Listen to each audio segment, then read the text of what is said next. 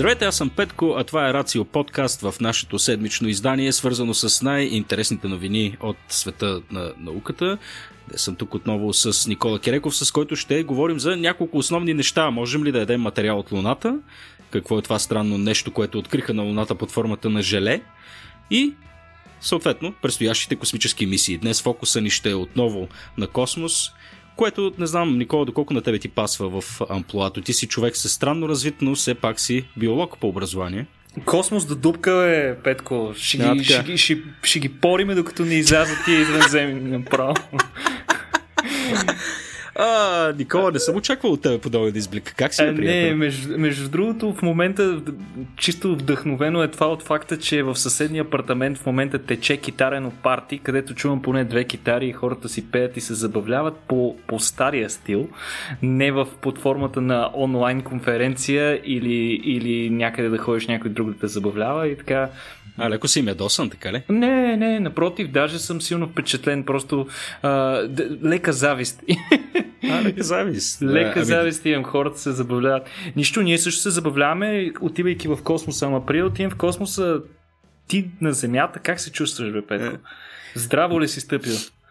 Никола, аз имах нещастието леко да понастина, което в, в днешно време а, така, не, така, така, едва кажи, е престъпление. Така да. Кажи. да, да, аз първо, първо се страхувам да го казвам това на съослушание. при все, че хората са пределно ясно, че всички стари, стари неща, които така или иначе ни заразяваха и продължават да ни заразяват, все още са си наоколо, но да, наистина човек като хване на стинка и се чувства като прокажен. и се, и се чури къде се скрие. Но както ти разумно отбеляза тук, Просто трябва да си гледам обонянието и ако той изчезне, нали, тогава вече имам повод за притеснение. За сега успявам да надуша най-различни неща, така че а, така, да, че това, съм е, добре, това е добър тест. Този, интересното беше, че този симптом в началото се смяташе за някаква чудовищна екзотика, докато в последствие, като продължиха да правят тестове хората, се установи, че това е един от най-честите от една страна и един от най-характерните за, за този вирус.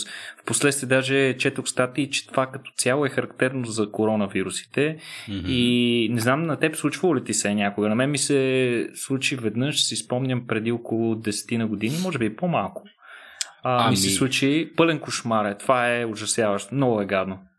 А то по нали, по, по, по един такъв директен начин е свързано с усещането ти за вкус, нали така? Или? Абсолютно, абсолютно. Да. Никакъв вкус, никакъв вкус и никакъв мирис не усещаш. Всичко, което ядеш, всичко, което си свикнал, изведнъж се оказва, че както толкова се гордеем с зрението си, че ни е водещо сетиво, всъщност тази амалгама от усещания, която получаваме в главата си, когато информацията от всички сетива се вплете, е изключително чувствителна на липсата на, на някои от елементите и повярвай ми, разликата е много чувствителна. Оф, надявам се, надявам се никога да не го да не го разбера това нещо, но пък да видим, ще се пазя. Аз тебе всъщност като имунолог искам да ти задам един такъв въпрос, защото то е, много, много е характерно това изживяване за всички. Е, нали, при мен настинката започна от това, че хлапето ми настина. А, нали, наваля го дъжда, духна го един хубав вятър, съответно хвана си настинката. Разликата е, че той кихна два пъти и му мина. Аз от три дни се чувствам като пребит. Защо така става, бе, Никола? Защо преди, при децата видимо минава по-лесно? Знам, че сме си оговорили това в контекста на коронавируса конкретно, но по принцип ми се струва, че те доста по-бързо се възстановяват. На какво се дължи това? Ами, дължи се на много фактори. Един от които е, че като цяло а, тяхната имунна система е доста незряла и, и реагира по много особен начин и тъй поради тази си незрялост, а, всъщност има адаптации, чисто генетични такива адаптации, като част от нашата генетична програма, а, която а, предотвратява, да кажем, тяхната имунна система да реагира супер активно. Затова тяхната система, имунна система поначало е, да кажем, в режим на обучение. Uh, сейф режим, така да се каже. И uh, в този си режим тя не може да генерира особено голямо количество такива провъзпалителни фактори, най-често под формата на разни молекули, които са разтворими в кръвта и затова не може да предизвиква много силни реакции. От друга страна, обаче, може би си забелязал, че е, децата пък боледуват много по-често от нас. Mm-hmm. И, и дори по самия себе си, може би ще се замислиш, като се замислиш като дете на една година, имаш ужасно много респираторни заболявания под формата на кашлица, кихане, болене на гърло, температура и така нататък. Така е, сега, сега за сметка на това им ипотека, полущупена кола, за която се грижи една камара отговорности, така че Така е, така е. Нещата, нещата се променят. Проблемите просто се а, мигрират в, в, в друга форма, иначе продължават да ги имат. Точно, Точно така. А, значи, доколкото разбирам, а, всъщност факта, че аз се чувствам зле, се дължи по-скоро на имунния отговор и децата преминават по-бързо или са по-асимптоматични поради Точно факта, че, че системата им не overreactва в случая, че не реагира да, твърде силно. Ага. Точно така. Твоята имунна система е свръхсилна и когато все пак някой патоген успее да я заблуди и да се намножи вътре в теб, тя се побърква mm. от този факт, че е пропуснала нещо и а, реално тя е нещо, което ни поваля.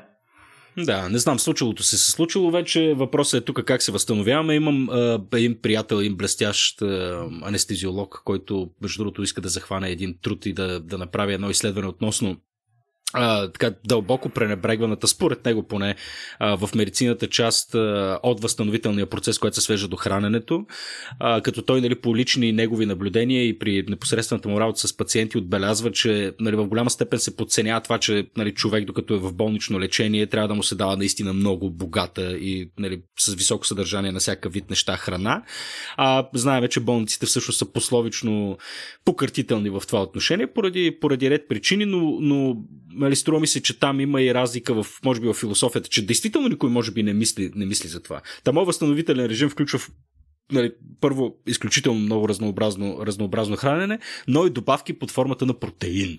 Нали, както, както, както жена ми обича да казва протеин. нали, мускули маса, мускули маса. А, та, забелязал съм аз, нали, поне, че нали, вкарвайки някакви такива добавки, без изобщо да си позволявам да дам какъвто и да било медицински съвет на хората, но наистина едно пълноценно хранене пък било и то безвкусно и неприятно, защото човек като е болен обикновено е така. Нали, поне аз съм забелязал, че като, като се тъпча яко с неща, тялото ми се възстановява по-бързо и се, и се чувствам по-добре.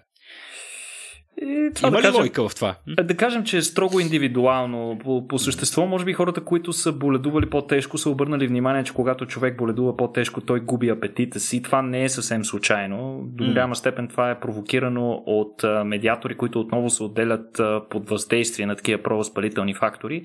Идеята е, че храносмиването като процес отнема доста енергия. А, за да добиеш енергия от храната, първо трябва да инвестираш енергия в нея. Много прилича на бизнеса. Трябва ага. да инвестираш, за да получиш получиш печалба. Така е и с храносмиването. Друг процес обаче, който отнема ужасно много енергия, това е имунната реакция в състояние на заболяване.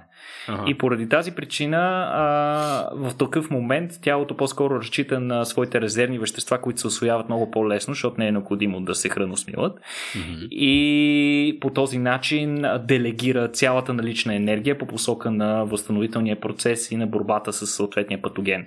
Затова mm-hmm. понякога в острата фаза на заболяването а, може би е по-разумно човек да яде или лека храна, или да яде доста малко. Всъщност то, това okay. е нещо, което собственият ти организъм ти подсказва.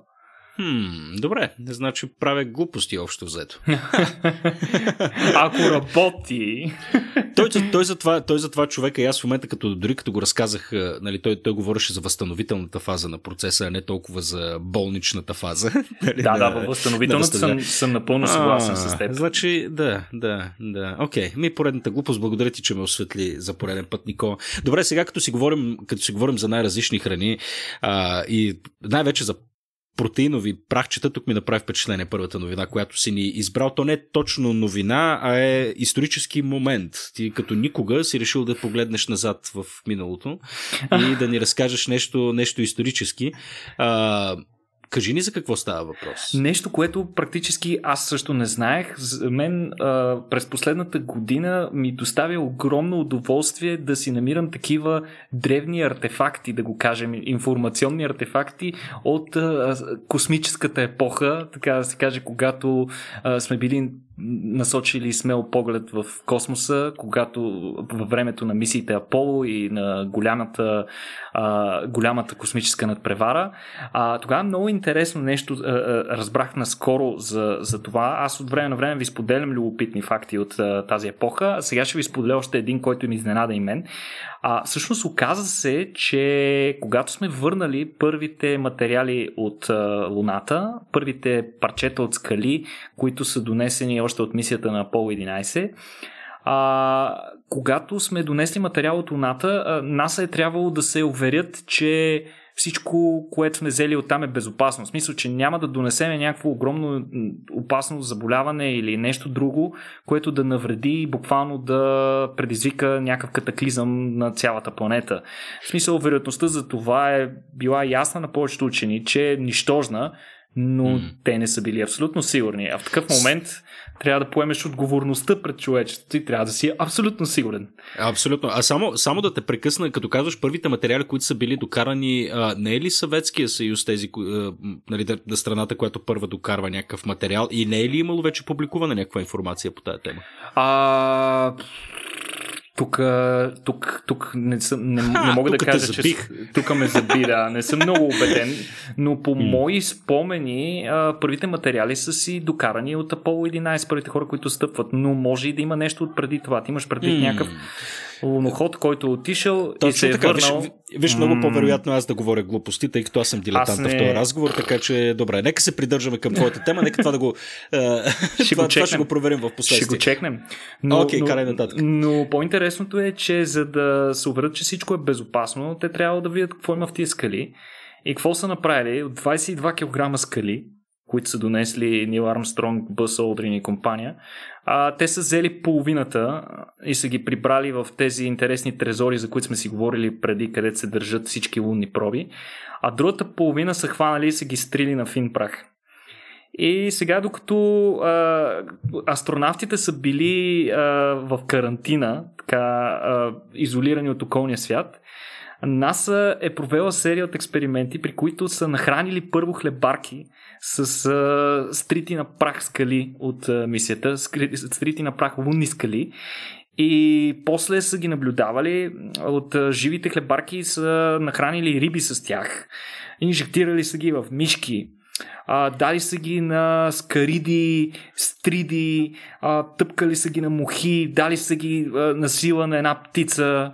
А, която се... изп... между другото, че статистически неизбежно, извинявай, че те прекъсвам някой от тях да е шмъркнал малко от това нещо. И това 100% се е случило. Е, ау, не знам. Доколкото знам, доста, доста стрикно а, се е спазвал протокола, защото наистина хората не са знаели как, с какво mm. се сблъскват. И всичките тези експерименти, за които говоря, включително а, са сложили в саксиите на растения, нали, смесили са ги с земна почва и са гледали как се развиват растения. Всичко това се случва, докато астронавтите са в карантина. Те не, знаят, не са знаели кога е момента да ги пуснем. И Интересно е, че каквото я са направили, съответно са установили, че при животните няма някакви странични ефекти, особено спрямо контролата, да кажем, животни, които са хранени с трити земни скали, а, с едно изключение стридите, всички стриди са умрели. И сега това, а, и това е бил голям фал нали, за нас. Те не са знали на какво се дължи това, ама е било ясно, че ние сме твърде далече от стридите. А, тогава те са се допитали до а, океански биолози, и са ги запитали какъв може да е бил проблема и те са ми казали, че вероятната причина за това е факта, че тестовете са били провеждани в, точно в размножителния период на животните, когато те са доста по-уязвими и вероятно нещо им се е случило, което по никакъв начин не е свързано с а, скалите. И затова НАСА са обявили, окей, е, имаме зелена светлина и съответно са прекратили изолацията и на астронавтите и са ги пуснали. Но любопитното е, че тези тестове продължават и след това, т.е. НАСА държи все пак да се подсигури поне тройно и въпросните тестове продължават до мисията Apollo 14, като всеки път а, скалите, които се носят, някаква солидна част от тях се стриват и се провеждат тестове с а, тези скали. Hmm. А, това обаче идва за голям ужас и а, предизвиква огромна реакция, гневна реакция от страна на геолозите на Земята, които не могат да, да преживеят мисълта, че някаква част от скалите, които са безценни в а, информацията, която ще им дадат, да биват пожертвани за такава кауза. Затова в крайна сметка, за да угодят на, на научната общност, тези тестове спират след мисията Apollo 14. Ха. Е, това е, това е странно, защото се замислям, как лунния прах скоро вероятно е, няма да има кой знае каква стойност. Не, той винаги ще има някаква стойност, но си представям, че след 50 години, когато пътуването до Луната би било нещо тривиално или поне си го пожелавам, тогава не би било чак толкова ценно. Добре, да какъв е състава на лунния прах? Тук си говорим за, за прах предимно от метеорити и прочие неща, нали? Това е Риголит, или? Риголит се нарича. Това е основно виннострита скала, доколкото ми е известно на мен, без да без да имам претенциите, че съм геолог или особено много разбирам от скали, доколкото ми е известно, състава и не е чак толкова далечен от този на нашата планета. А, Все пак предполагам... Луната е била част от нашата планета в един момент. Такава е сегашната теория и най-силната такава. А, с, с силикати и преобладаващи силикати, разни алуминиеви а, съединения а, и така нататък, но под въздействието на интензивната слънчева радиация и слънчев вятър, всички тези скали са стрити до един супер-супер фин прах, който даже голяма част от него размера му е по-малък, отколкото на финните прахови частици.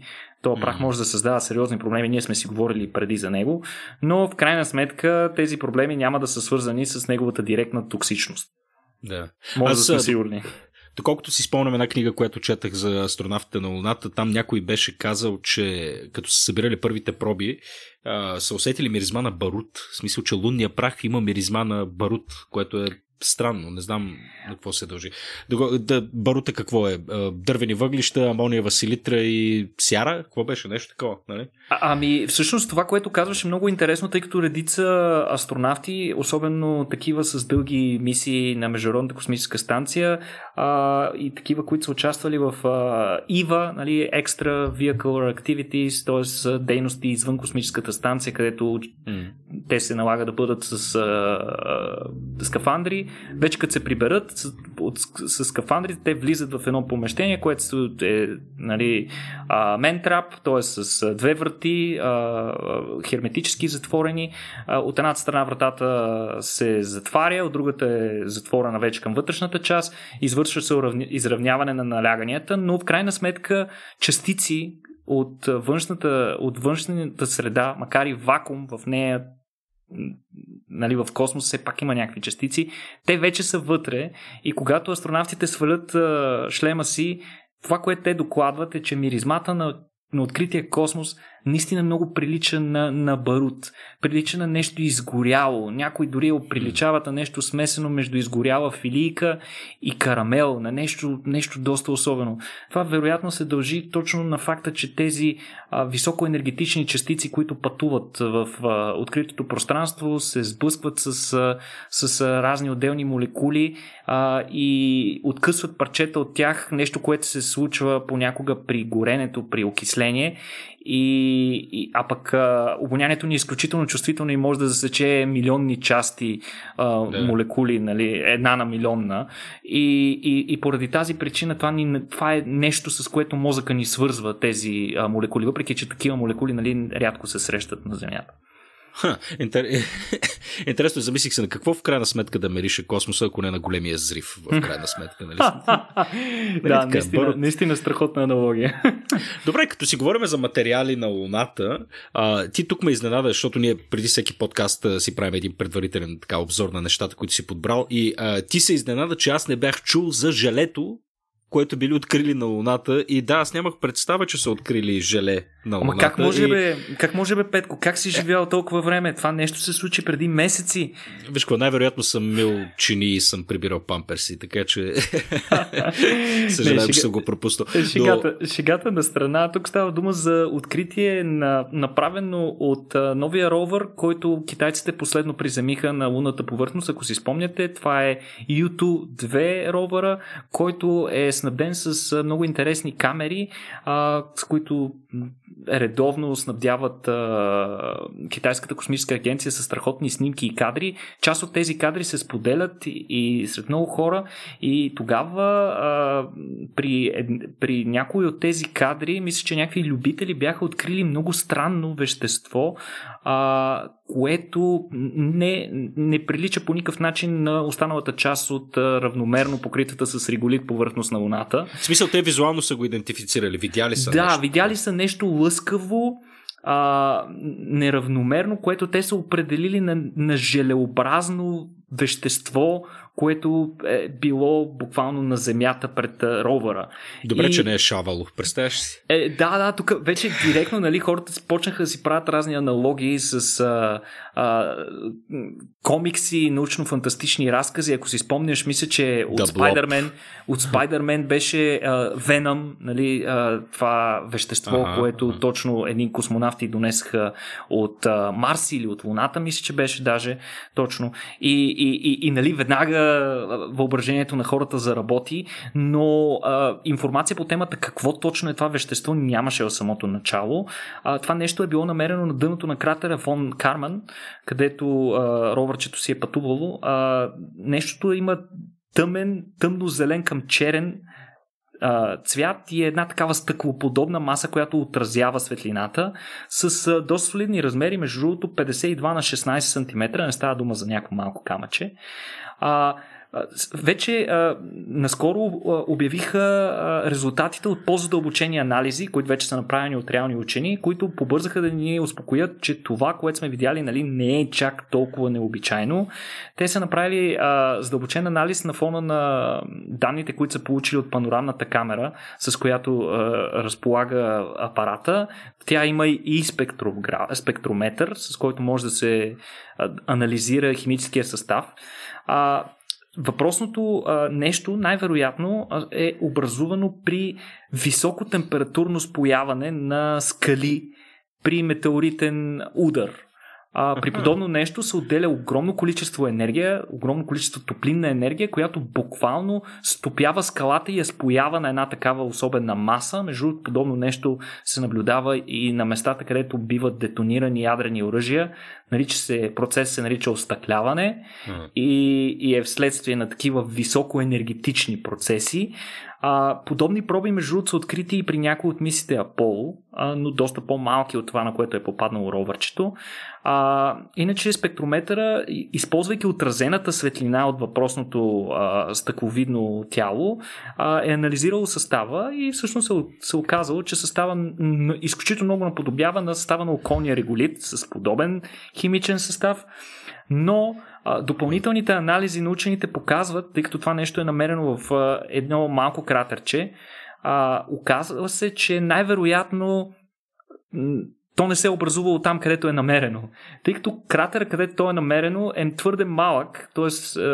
обекта, който се е ударил там, е твърде малък и не може да отдели необходимото количество енергия, за да спои скалите по този начин. Затова... Значи имаме, имаме някакъв елемент на мистерия, който е останал. Така. Точно така. Най-вероятно е имал много по-голям удар, който е бил в надалечно разстояние и просто а, отломките, осколките, които са изхвърлени при, то, при тази а, гигантска експлозия от попадението на друго по-голямо тяло, а, са изхвърлили това парче на голямо разстояние и то е попаднало така в този кратер.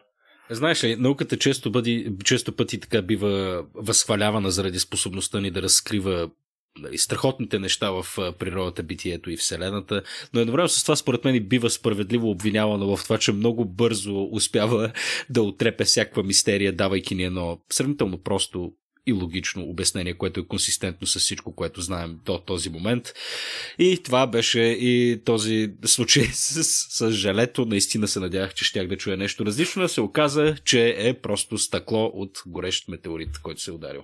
Да му се не види. Е, от друга страна, пък разбираме много интересни неща за законите на химията и физиката около нас. Факта, че се, да, да. силното нагряване и високоенергетичните процеси могат да доведат да превърнат скалата в стъкло, е нещо, което според мен е не по-малко магично от това да вярваме, че някъде на повърхността на Марс ни дебне някаква извънземна гадост, която е, чака Е, ти Чак... верно ли ги сравни двете неща сега? Смисъл, факт е, че температурата може да направи от пясъка стъкло и извънземна цивилизация, която потенциално прилича на железо. Добре, де, съгласен съм. Сега, убихме, убихме, убихме магията. Съгласих а, така, отрепахте, да. Добре, а, сега, а, окей, ние вземаме всякакви неща от повърхността на близките ни небесни тела, но се оказва, че и тръгваме да връщаме някакви неща наобратно. А, защо Аджаба правиме това, Никола, и за какво говориш тук всъщност? Еми, тъй като си говорим за скали, аз им чувство, че сега разни геолози и литофили, аз не знам как трябва да се наричат хората, които си падат по скали, а, а, сигурно са чакай, изключително чакай, очаровани. Липофили? Лито. А, литофили. А, окей. Okay, Бе, да знам. Okay. Смисъл, в момента гадая, може и да не е такава тема. Това 100% е нещо. а, но предполагам, че всички ни слушат с огромен интерес, затова ще ги зарадваме и ще си кажем няколко думи пак за една скала. А, но конкретно в случая ще си говорим за марсианска скала. До сега си говорихме за разни неща от Луната. А, сега си говорим за марсианска скала и, и, и в случая ще дадем пример, че това, че съвсем наскоро, съвсем скоро ще се случи много интересно събитие. Ние, човечеството, разбирайте, ще върнем за пръв път обект, взет от, от, от друга планета, ще, и, и който е на Земята, ще го върнем на другата планета. Нали? Ясно е, че в случая става дума за Марс. Само, само да вметна, че отново имаме склонността да казваме ние. Аз и ти, Никола, най-вероятно пак ще измием чиниите или ще направим нещо друго далеч по-тривиално от това да върнем нещо. Нали, има, е, има хора, които го правят това, но да, нека се, нека се закачаме за тях и да се колективно, колективното, колективното съзнание нали, на, на човешката цивилизация, така си позволявам от време на време да използвам първо лице множествено число, но да. А, така да. Реално, а, на предстоящата мисия Марс 2020, най-голямата а, мисия, която предстои да бъде изстреляна, между другото, а, утре, спрямо това, което записваме подкаста. Пожелаваме искрено късмет на НАСА и да всичко протече безпроблемно, както протече с предходните две мисии. Нека да видим, че тази година имаме 3 от 3 три успешни мисии да поемат а, към само, Марс. Само, Никола, извиняй, понеже аз продуцирам този подкаст, но аз не слушам този подкаст. Ние сме говорили за Марс 2020 преди, нали? Да, говорили сме и за Марс 2020. А, между другото имахме и събитие за марсоходи, а, да, такива неща, да, където да. говорихме пък в огромни подробности за, за ровъра, който ще бъде на борда на тази мисия, така наречения ровър Perseverance. А на борда пък на този ровър ще има марсианска скала. Много любопитно, ние ще върнем марсианска скала. Все едно имаме много, че да връщаме, но както и да е, въпросната скала а, няма просто да я върнем чисто символично, тя ще изпълнява и някаква конкретна роля. Въпросната скала ще бъде част от а, от а, един. А, ще бъде в състава на един от инструментите на борда на, на ровъра, на борда на тази марсианска лаборатория. А, като въпросната скала ще бъде използвана като контрола за калибрация, за референтна проба при калибрирането на инструментите на борда. Но по-интересно е да разгледаме историята на тази скала. Значи, а, учените ни чертаят една изключително вълнуваща и невероятна история за това как тази скала е за житейския път на тази скала. Всъщност, според анализите, които са направили, въпросната скала се е образувала на повърхността на Марс преди около 450 милиона години в следствие на вулканична активност на повърхността й. Вследствие на някакъв метеоритен удар, който се е случил преди около 500-600 хиляди години, в, отново нали, изхвърлят се отломки, някои от тях с толкова голяма скорост, че те успяват да превъзмогнат гравитацията на планетата, нали, изхвърлят се първо в космоса, но успяват и да превъзмогнат гравитацията, така че да не се върнат на Марс и биват изстреляни в околното пространство. Една от тези скалички е въпросната скала, която много години по-късно засича орбитата на нашата Земя и пада на повърхността на Земята. Това се случва някъде преди около 1000 години и тогава тя, голяма част от нея изгаря в, при контакта с земната атмосфера, но някакво част, някакъв фрагмент остава и пада на повърхността на Земята. И това е метеоритът, наречен САО 008, това не е Бонд 007, а е една скала, която не носи много романтично име, но тя е открита в Оман през 1999 година. И интересно ли, как знаем, че това е от Марс бе, аджеба? Ами, а това всъщност... ще да питам. Смисъл, как виждаш парче скала и решаваш, че трябва да го погледнеш малко по-внимателно? Ами, а, първо, а, учените, които намират метеорити, те знаят как да си ги познават. Те имат доста различен състав от земните скали и а, всъщност химичният анализ показва, че съответното нещо със сигурност е от извънземен происход.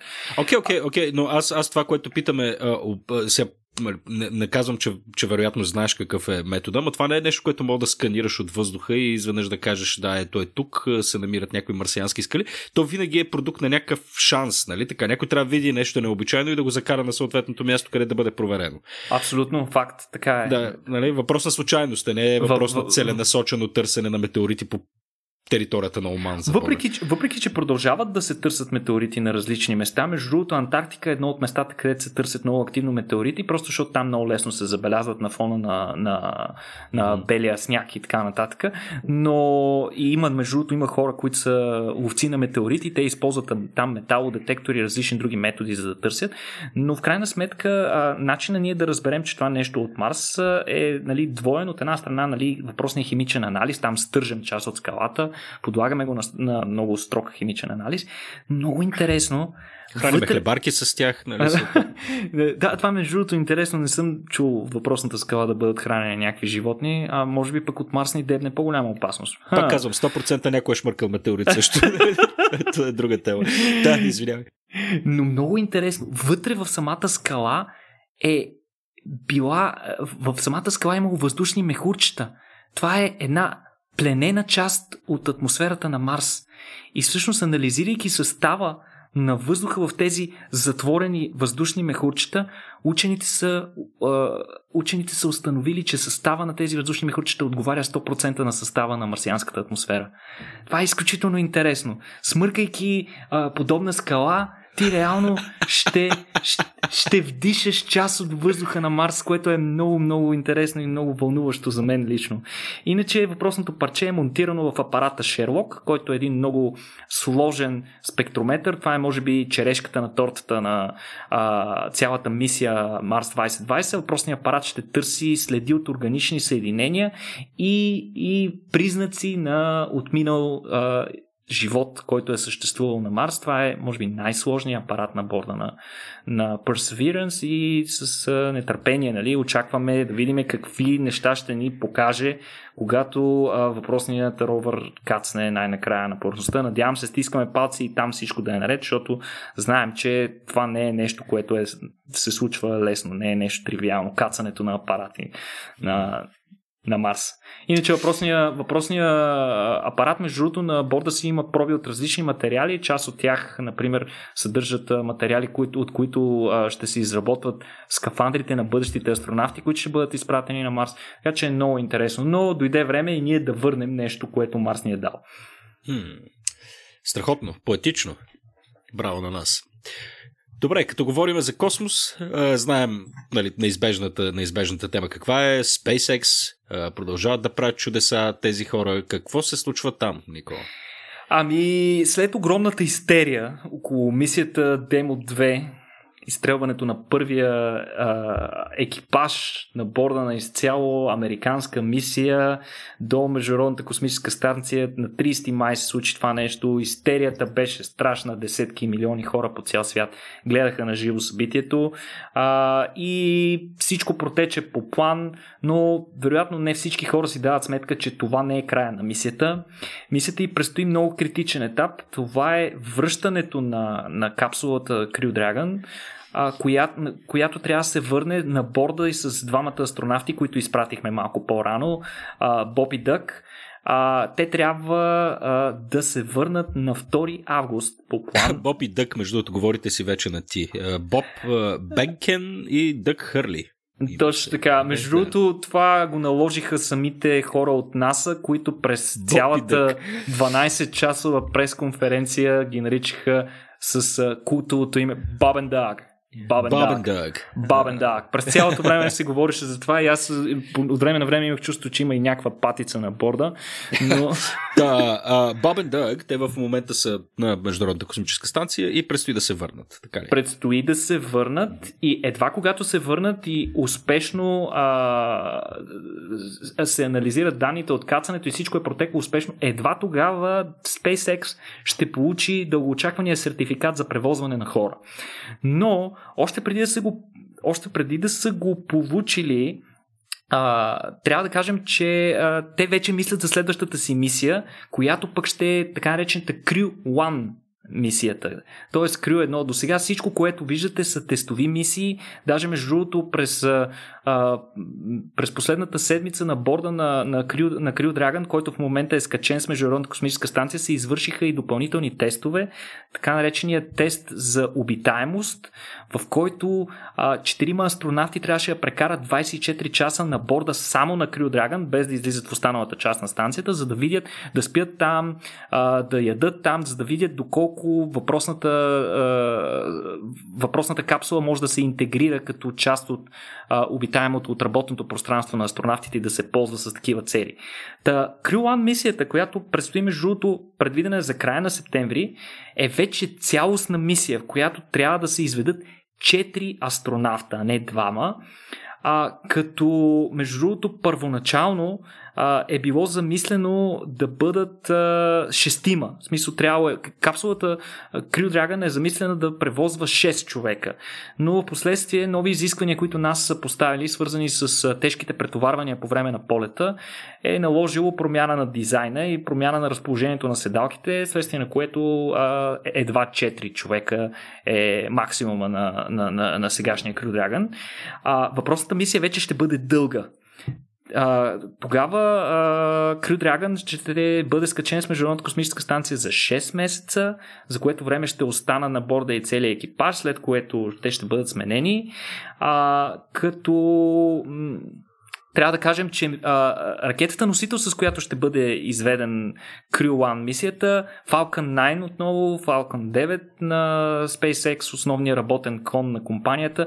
Въпросната ракета не просто е сглобена, тя вече е закарана а, на космодрума и се провеждат в момента тестове, а, които продължават доста време, но вече ракетата, която е предназначена за това изстрелване е известна. Хората, а, инженерите са подписали на корпуса и вече тя със сигурност ще лети. А, иначе пък SpaceX гледат и още по-напред, а, като NASA вече обявиха екипажа на следващата мисия, която е Crew 2 или Crew 9, която е планирана за 2021. На борда на нея ще има двама астронавти американски, сред които една жена, Меган Маккартър, която ще бъде основен пилот на, а, на, на, на въпросния yeah. космически апарат. Hell точно, yeah. точно като в научно-фантастичните разкази, където най-яките пилоти са жени. И а, освен това ще има и един японски космонавт и един французин от Европейската космическа агенция, така че а, те първа ще чуваме още за Crew Dragon. Дано всичко с кацането протече правилно и, и Да, коректно. но, да, не, далеч не е тривиално нещо. Това бъ, тя какво ги чака всъщност? Около 2000 градуса беше нагряването, мисля, че при, при навлизане в атмосферата. Ами- Приземяване в Атлантическия океан. Има една камара неща, които, нали, деца вика, аз като паркирам паралелно съм леко изтръпнал. Аз си да. представям. Ха, много интересно. Добре. А, Окей, какво имаме нататъка? Сега а, говориме си за... Еми, продължаваме по темата космос, според мен. Нека да си говорим малко отново за Марс и за това как Аджаба ще стигнем до там. А, видимо ще използваме помощта на Венера. Венера, която бива систематично неглижирана поради факта, че е изключително гореща, опасна и неприятна планета, която вероятно няма да ни служи много добре а, в близко бъдеще, но пък може да използваме по други начини. Какви са те, Никола?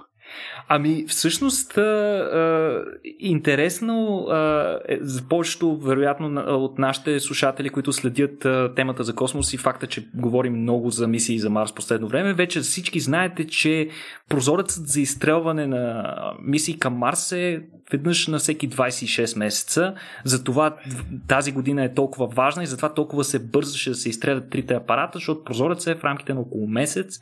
На всеки 26 месеца. Тогава а, небесните тела нали, Земята и Марс се разполагат по подходящ начин, така че ние да можем да изстреляме а, товар, който да стигне за максимално кратко време и да е максимално голямо количество въпросния товар. Тоест да ни е необходимо минимално количество а, propulsion, нали, минимално количество гориво, за да, за, да, за да го докараме до там. Но оказва се, че има и други начини. И има пропоненти сред научната общност, сред орбиталните експерти, от редица учени смятат, че доста по-смислено би било, а, освен този начин, да използваме и друг начин да стигнем до Марс, и това е чрез междинна стъпка Венера. Тоест да насочим първо а, нашия космически апарат, нашата ракета към Венера, където космическия апарат да направи, да използва нещо, от което ние отдавна, а, отдавна сме чували, така наречената маневра а, Gravity Assist или, или гравитационна прашка, при която ние да използваме част от енергията на Венера, която буквално да ни изстреля вече пък посока Марс. Чакай малко, чакай малко, чакай малко. Аз тук имам въпрос. Венера не е ли в точно противоположната посока на Марс в крайна сметка? Точно така, но в орбиталната а, механика нещата не изглеждат толкова а, линейно, колкото ние си ги представяме на двоизмерните ни представи за Слънчевата система. Всъщност, гравитационните асистенции на планетите се използват от край време. Мисля, че а, мисията Voyager използва 6 или 7 подобни а, такива гравитационни маневри и, и понякога от това нещо печелим много. Всъщност, в, в случая, това, което ние ще спечелим основно, а, мисията ще бъде малко по-дълга така. Няма да е колкото директна мисия, но пък а, ще използваме много по-малко гориво отколкото ни е необходимо, което означава, че а, можем да докараме много повече полезен товар по посока на Марс. И, а пък това от само себе си означава, че цялостно мисията ще бъде малко по-ефтина. Друго а, голямо предимство на подобно нещо е, че а, можем, а, а, нали, вече говорихме за прозореца, който е 26-месечния прозорец. Въпросният прозорец пък за използване на Венера за прашка е 19-месечен и те се разминават. Това означава, че а, мисията може, а, а, че, че можем да си позволим да. Това е нещо, което между другото малко хора го знаят, че ако изпратим. Не е проблема само да изпратим хора към Марс. Проблема е, че после ще трябва и да ги върнем. А, а и за двете неща имаме прозорец. Това Виж, означава... зависи, зависи какви хора изпратим на Марс, между другото. Може, не, не, не е кристално не е ясно, задължи... че не е да задължително. Да. Не е задължително, да. Но, но ако, ако действаме конвенционално и, и работим по тази а, логика с а, прозорец от 26 месеца, ние трябва да ги изпратим. Тези хора ще пътуват там 7 месеца и после трябва да чакат година и половина да прекарат или в орбита, или на повърхността на планетата, преди да могат да поемат пътя на обратно. С този нов прозорец, с използване на Венера, между другото, можем да използваме и в двете посоки, което е много интересно и на отиване и на връщане. А, това ни позволява да правим по-кратки мисии. Подоб... В... Можем да правим мисия в рамките на един месец, в който в единия случай фащаме единия прозорец, в обратната посока фащаме другия. Също нещо доста а, важно при тези а, мисии с използване на Венера е, че ако нещо се обърка, можем да се върнем по-лесно. В смисъл, ако сме тръгнали просто към Венера, ако нещо по пътя се случи, някой от екипажа нещо за зле или пък имаме някаква повреда или нещо друго, може много по-лесно да се върнем, като просто коригираме а, подхода си към Венера и използваме запрашка, която да ни върне към Земята. Не така стоят нещата, ако поемем директно към Марс. Ако поемем директно към Марс, а, в, в космоса ситуацията не е като в, а, на, на пътя. Не е просто да включиш ракетата на задна и да mm. се върнеш. Ракетата няма необходимото гориво да направи въпросната маневра и да се върне на Земята. Затова веднъж поел към Марс, ти си тръгнал на там и това е.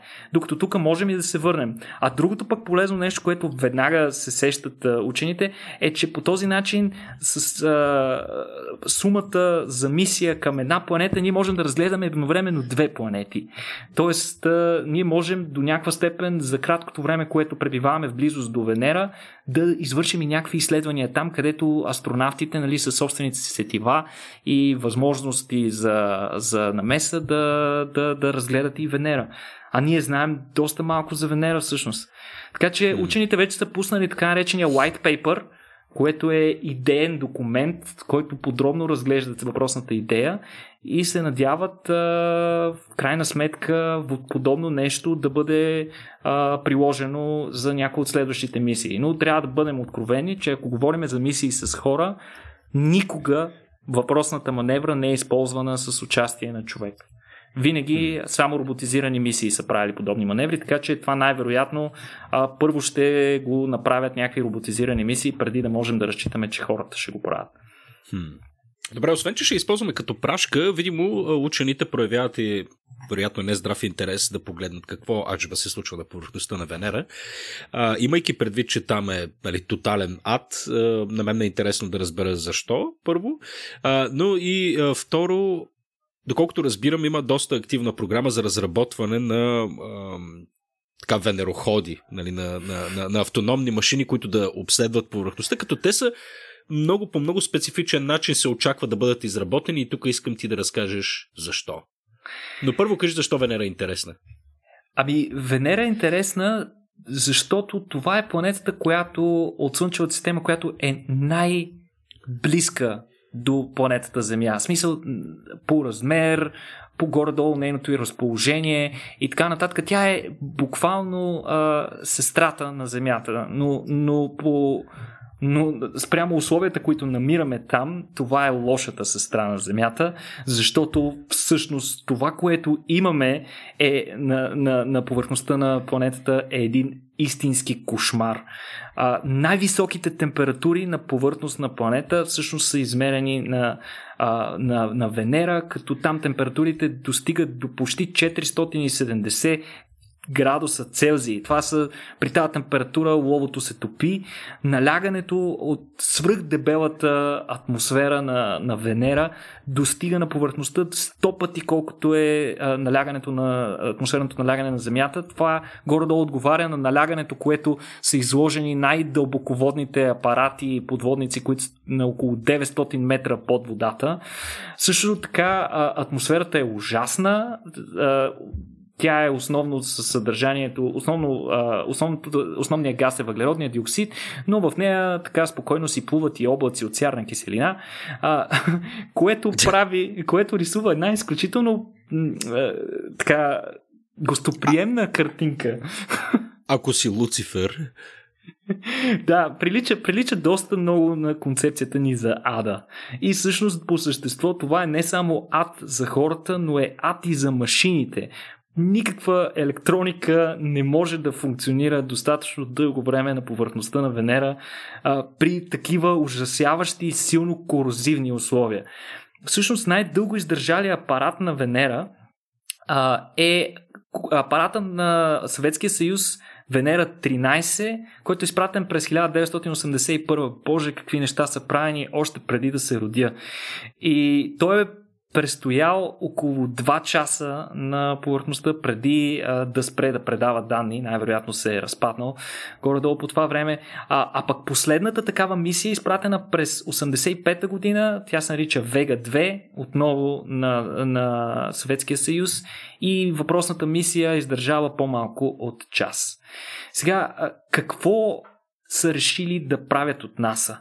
Ами, те са решили да подходят различно. Очевидно, че така няма да стане. В смисъл, традиционните ни подходи с изпращане на роботизирани, електрифицирани мисии просто няма да се получи. Затова от НАСА са решили а, да направят един експериментал, една експериментална мисия, която те наричат а, един експериментален проект, който те наричат а, ARI или а, накратко от а, автоматизиран ровър за екстремни условия. Това е, а, така се нарича мисията, преведено на български. Тя се води от а, основното а, звено на НАСА, Jet Propulsion лабораторията. А, интересното е, че въпросният апарат ще прилича, ще е по-скоро вдъхновен на стимпънк културата от 19 век там няма да има, основните задвижващи механизми няма да са на основата на електроника, а ще приличат по-скоро на часовниковите механизми. И е, те ще бъдат захранвани от а, вятъра, от а, специално гребло, което от а, огромните и силни ветрове на Венера а, ще, ще захранва целият апарат, като пък механизма захранва, разбирайте, не толкова с електричество, колкото с механична енергия, която ще се съхранява в а, а, прости а, елементи, като пружини, лостове и зъбни колела. Ти се шегуваш, човек. Не, напротив, много подобно на автоматоните пред 19 век и това нещо, а, направено от а, високо термоустойчиви материали, ще бъде далеч по-надежно от това, което имаме в момента като електроника. И това нещо трябва да изпълнява а, инструкциите автономно, подобно на тези старите а, антични компютри, които а, всъщност са били полумеханични а, и единствените а, електрически елементи на борда на подобен апарат ще бъдат комуникационните елементи, които ще са дълбоко вътре в сърцевината на апарата, така че да не бъдат подвластни на, на, на, на външните условия. И, и, и, и сега тук вече въпросът е как ще функционира това нещо без сензори. В смисъл, ние сме свикнали а, нашите а, машини, които автономните ни роботи, които изпращаме на, на мисии извън Земята, а, те, те имат различни сензори, с които обследват а, ситуацията около себе си, така както ние имаме сетива и те трябва да имат сензори. Обаче тези сензори а, при роботите ни са на основата на електрически елементи. Това няма как да го правим. А, затова учените са поставили много интересна задача. НАСА... Нямам търпение да разбера какво са измислили. Това е безумие. НАСА през февруари обяви конкурс, голям конкурс към цялата научна общност около НАСА, което включва и любители, инженери и така нататък, като всеки е трябвало да даде своята идея как да се направи така, че въпросният а, а, ровър, въпросният съдеход, който между другото се предвижда да бъде с вериги, а не с колела, с вериги подобно на, а, на танк, а, как въпросното нещо да избягва препятствия, да ги заобикаля и така нататък. И сега, а, а, буквално преди седмици, те обявиха а, резултатите и наградиха м, печелившите дизайни. Дизайните са умопомрачителни хора, наистина ще прикачим един линк, много много ми е трудно да ви ги обясня, но включват най-различни елементи, като допълнителни колелца, които излизат напред пред основната подвижна част на ровъра и засичат, да кажем, кога там ще се появи дупка, след което те подават механичен сигнал навътре към ровъра, което го кара да промени траекторията си. А, другия, друг от големите дизайни, нали, от, по, от печелившите дизайни е специализиран роубар, което е една планка, която стърчи напред пред тялото на ровъра и така да се каже опипва площа, опипва терена пред него, нещо като снегорин, си представете, и, и също дава такава механична информация, която съответно, ако увисне въпросната част, дава информация, че ровъра трябва да обърне движението си назад. Това е много интересно. Специално ви препоръчвам, разгледайте сайта на НАСА, който ще ви дадем. Е, нещата, които ще видите, са наистина умопомрачителни и е чудесен пример как технологии от предишни векове намират приложение в бъдещето. Ха, да, прекрасна иллюстрация на крилатата реплика, че всичко ново е добре забравено старо. Точно така. Очаквам, очаквам, не знам, защото неизбежно ще трябва по някакъв начин да, да, да има някакъв вид изчислителна мощ на, на повърхността на Луната, че класическия механичен компютър на Чарлз Бабич от 19 век също би бил, би бил монтиран там. Това е, това е помрачително яко. Аз много, много, много ме изкефи това. Не мога аз, да повярвам. А, а, аз много се кефя, между другото, на тези технологии, които наистина просто те са били много бързо заменени от новите технологии, дори не са успели да разгърнат потенциала си. Да, това е стимпънк е, епохата точно, която ние може би в известна степен идеализираме, но, но да, аз съм има една особена, време.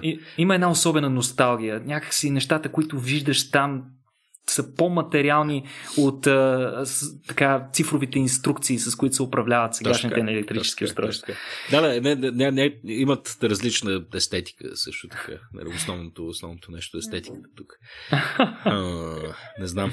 Много готино. Добре, а какво, с какво искаш да завършим днешното нещо? А, днешното нещо. Аз съм, да, вече с, с температура и давам вече на задна. Така, а... Така, на Земята вече валят всякакъв вид неща, виждаме киселинни дъждове, падат жаби от небето, включително. Оказва се, че на други планети обаче валят и други по-странни неща. На Ганимед вали плазма, да, на Нептун валят диаманти, докато на Ганимед вали плазма. Това установиха, това установиха учените на основата на последните данни, които са получени от апарата Джуно. Кажи, Петко, имам чувство, че нещо пропускам. О, не, не, аз не, не, не, нищо не пропускаш, просто за секунда се замисли, като каза, че на Нептун валят диаманти. Какво ли би направила компанията Деберс, е, нали, за, да, за да контролира в случая саплаята и защото да поддържа цената на диамантите висока, когато един момент имаме свободен достъп до Нептун, но това беше просто крилата мисъл, която ми напусна съзнанието вече. Най-вероятно, най-вероятно няма да имаме свободен достъп до Нептун, точно, точно. поради причината, която изтъкна. Абсолютно точно така. Заради най-злата компания в историята на човек човечество, компанията The Bears, нали, които я, видно не са спонсори на настоящия подкаст и никога няма и да кървавите им диаманти. Прекрасен филм с Леонардо Ди Каприо. Добре, че той ме осветли по темата. Дано никой не си е помислил, че съм прочел нещо по въпроса. Всъщност съм гледал един хубав, един хубав холивудски блокбъстър ме светна по въпроса. Да, плазмата на Ганимед? Сега, една от най-успешните мисии, правена някога, е мисията на Европейската космическа агенция Juno, която а, вече от доста време обикаля около Юпитер и също така посети и някои от неговите спътници. Редовно ни изпращат страхотни снимки. Мисията е източник на невероятна научна информация, пък и изключително изпълващи сетивата снимки, на които пък ние, любителите лаици, които нищо не разбираме да се порадваме. Така, изображения от едни абсолютно извънземни светове, които скоро или най-вероятно повечето от нас няма да видят. А, но а, интересното е, че а, нови изображения от въпросния апарат той продължава да допринася за науката, а, показват интересни неща от Северния полюс на Ганимед. Това е най-големия спътник на Юпитер. Всъщност той не е просто най-големия спътник на Юпитер, той е най-големия спътник в Слънчевата система. И за, за да не виси тази фраза просто в а, въздуха, ще я подкрепи с конкретни данни, а Ганимед е по-голям по обиколка от планетата Меркурий и от, а, и от Плутон. Всъщност, от Плутон даже е по-голяма и като тежест от Меркурий не е по-голяма като тежест. Меркурий се оказа, че е много солидна планета. Тя е много интересна планета, защото по същество, като я гледат хората и анализират, тя по-скоро прилича на ядро на планета, отколкото на цяла планета, защото е ужасяващо плътна. Но по размер Ганимед е по-голям от Меркурий. И а, сега, друго интересно и уникално нещо за този спътник е, че той има желязно ядро. И това го прави единствения спътник, който разполага с магнитосфера. Има собствено магнитно поле. Също така, той обаче се разполага в достатъчна близост до Юпитер, за да контактува с мощното магнитно поле и на най-големия планет в Слънчевата ни система. А, това мощно магнитно поле ориентира заредени частици и ги насочва и ги блъска а, в а, спътниците на Юпитер редовно. Те, освен че нали, са подложени на бруталните приливни сили, с които Юпитер ги разтяга и свива непрекъснато, са подложени на такива бомбандировки от насочени от магнитното му поле а, заредени частици.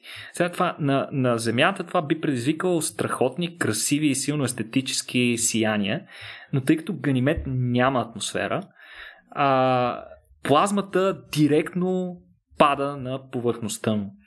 И сега, как сме го. А, освен снимките, нали, които са направени, какво друго са установили учените от анализа на данните? Установили са, че ледените кристали на полюса на Ганимед са по-различни от ледените кристали на екватора. Сега какво значи това? Все е лед, нали? В смисъл, какво означава това? Означава, а, всъщност, а, леда а, кристалната форма на леда, кристалната форма на водата, нали, а, на, на Земята основно е така наречената хексагонална вода. Това е когато молекулите на, на водните молекули се подреждат в едни такива особени хексагонални структури, така подредена вода. Това е най-честия начин, най-честата форма, по която а, а, водата съществува на нашата планета. Оказва се обаче, че има и друга форма на, на, на вода, която се нарича аморфна вода или аморфен лед в случая, при която а, молекулите, съставящи водните кристали, са много по-разхвърляни. Те не са толкова добре подредени.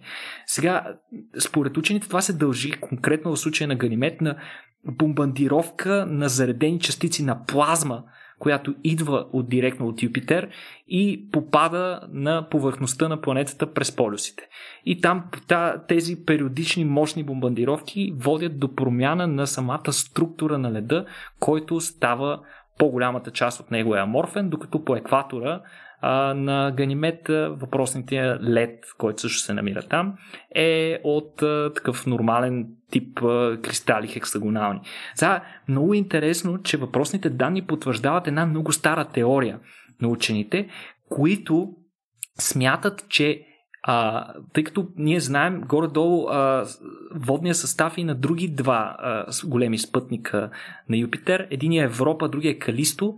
На Европа а, основно а, водните кристали на Европа основно са от аморфен лед. А пък на Калисто обратното. На Калисто пък са основно с хексагонален ред. Подреден лед. И сега тук защо е това така? До този момент теорията е, че а, Европа, тъй като е много по... Тя е най-близко разположения спътник до Юпитер и е изложена на най-сериозни такива бомбардировки с плазма и поради тази причина а, леда на повърхността на Европа а, е подложен нали, на тези тежки влияния и поради тази причина той е аморфен, защото силно енергетичната плазма разхвърля подредените а, молекули на водата. А съответно Калисто, пък, който е по-далечен, той не контактува толкова много с плазмата и затова а, там преобладава подредения лед, какъвто имаме на Земята. И сега това откритие на Джуно показва, че пък Ганимед, който е разположен на средата между двете, а, би трябвало да има смес между двата вида лед и това наистина е нещо, което откриват учените. Така че е, изключителна корелация между теория и практика наблюдаваме тук. Искрено се надявам а, да получиме и малко по-детални снимки някой ден от а, апаратите, които предстоят да бъдат изпратени на, на спътниците на Юпитер, които за мен са едни от най-интересните космически обекти в Слънчевата система. Хм. Като каза за снимки, аз точно това си мислих, докато говореше. Каква ли е гледката в небето на Ганимед? Представяш си Юпитер да е надвиснал над, над главата ти? Е, то, то, това, е, това е умопомрачително. Аз направо не мога да си го представя. Е, първо, че, първо, че гледката от планета без атмосфера е едно ужасяващо, всепоглъщащо черно небе, което ни е, ни е много трудно да си го представим, особено аз и ти, Петко, градски чеда.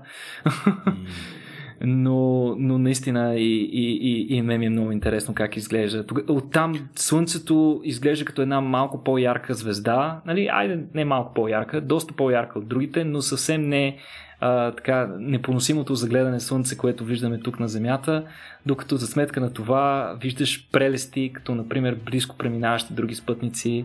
А, мисля, че Юпитер има установени май, най, май над 80 спътника, нали, освен основните, които знаем, има и други по-малки обекти. Сигурно е много интересно, наистина. Така ме накараме да се размещая. Никола, ти си абсолютно чудовище, приятели. Изключително много ти благодаря за, за всичко, което ми каза и за всичко, на което ме научи днес.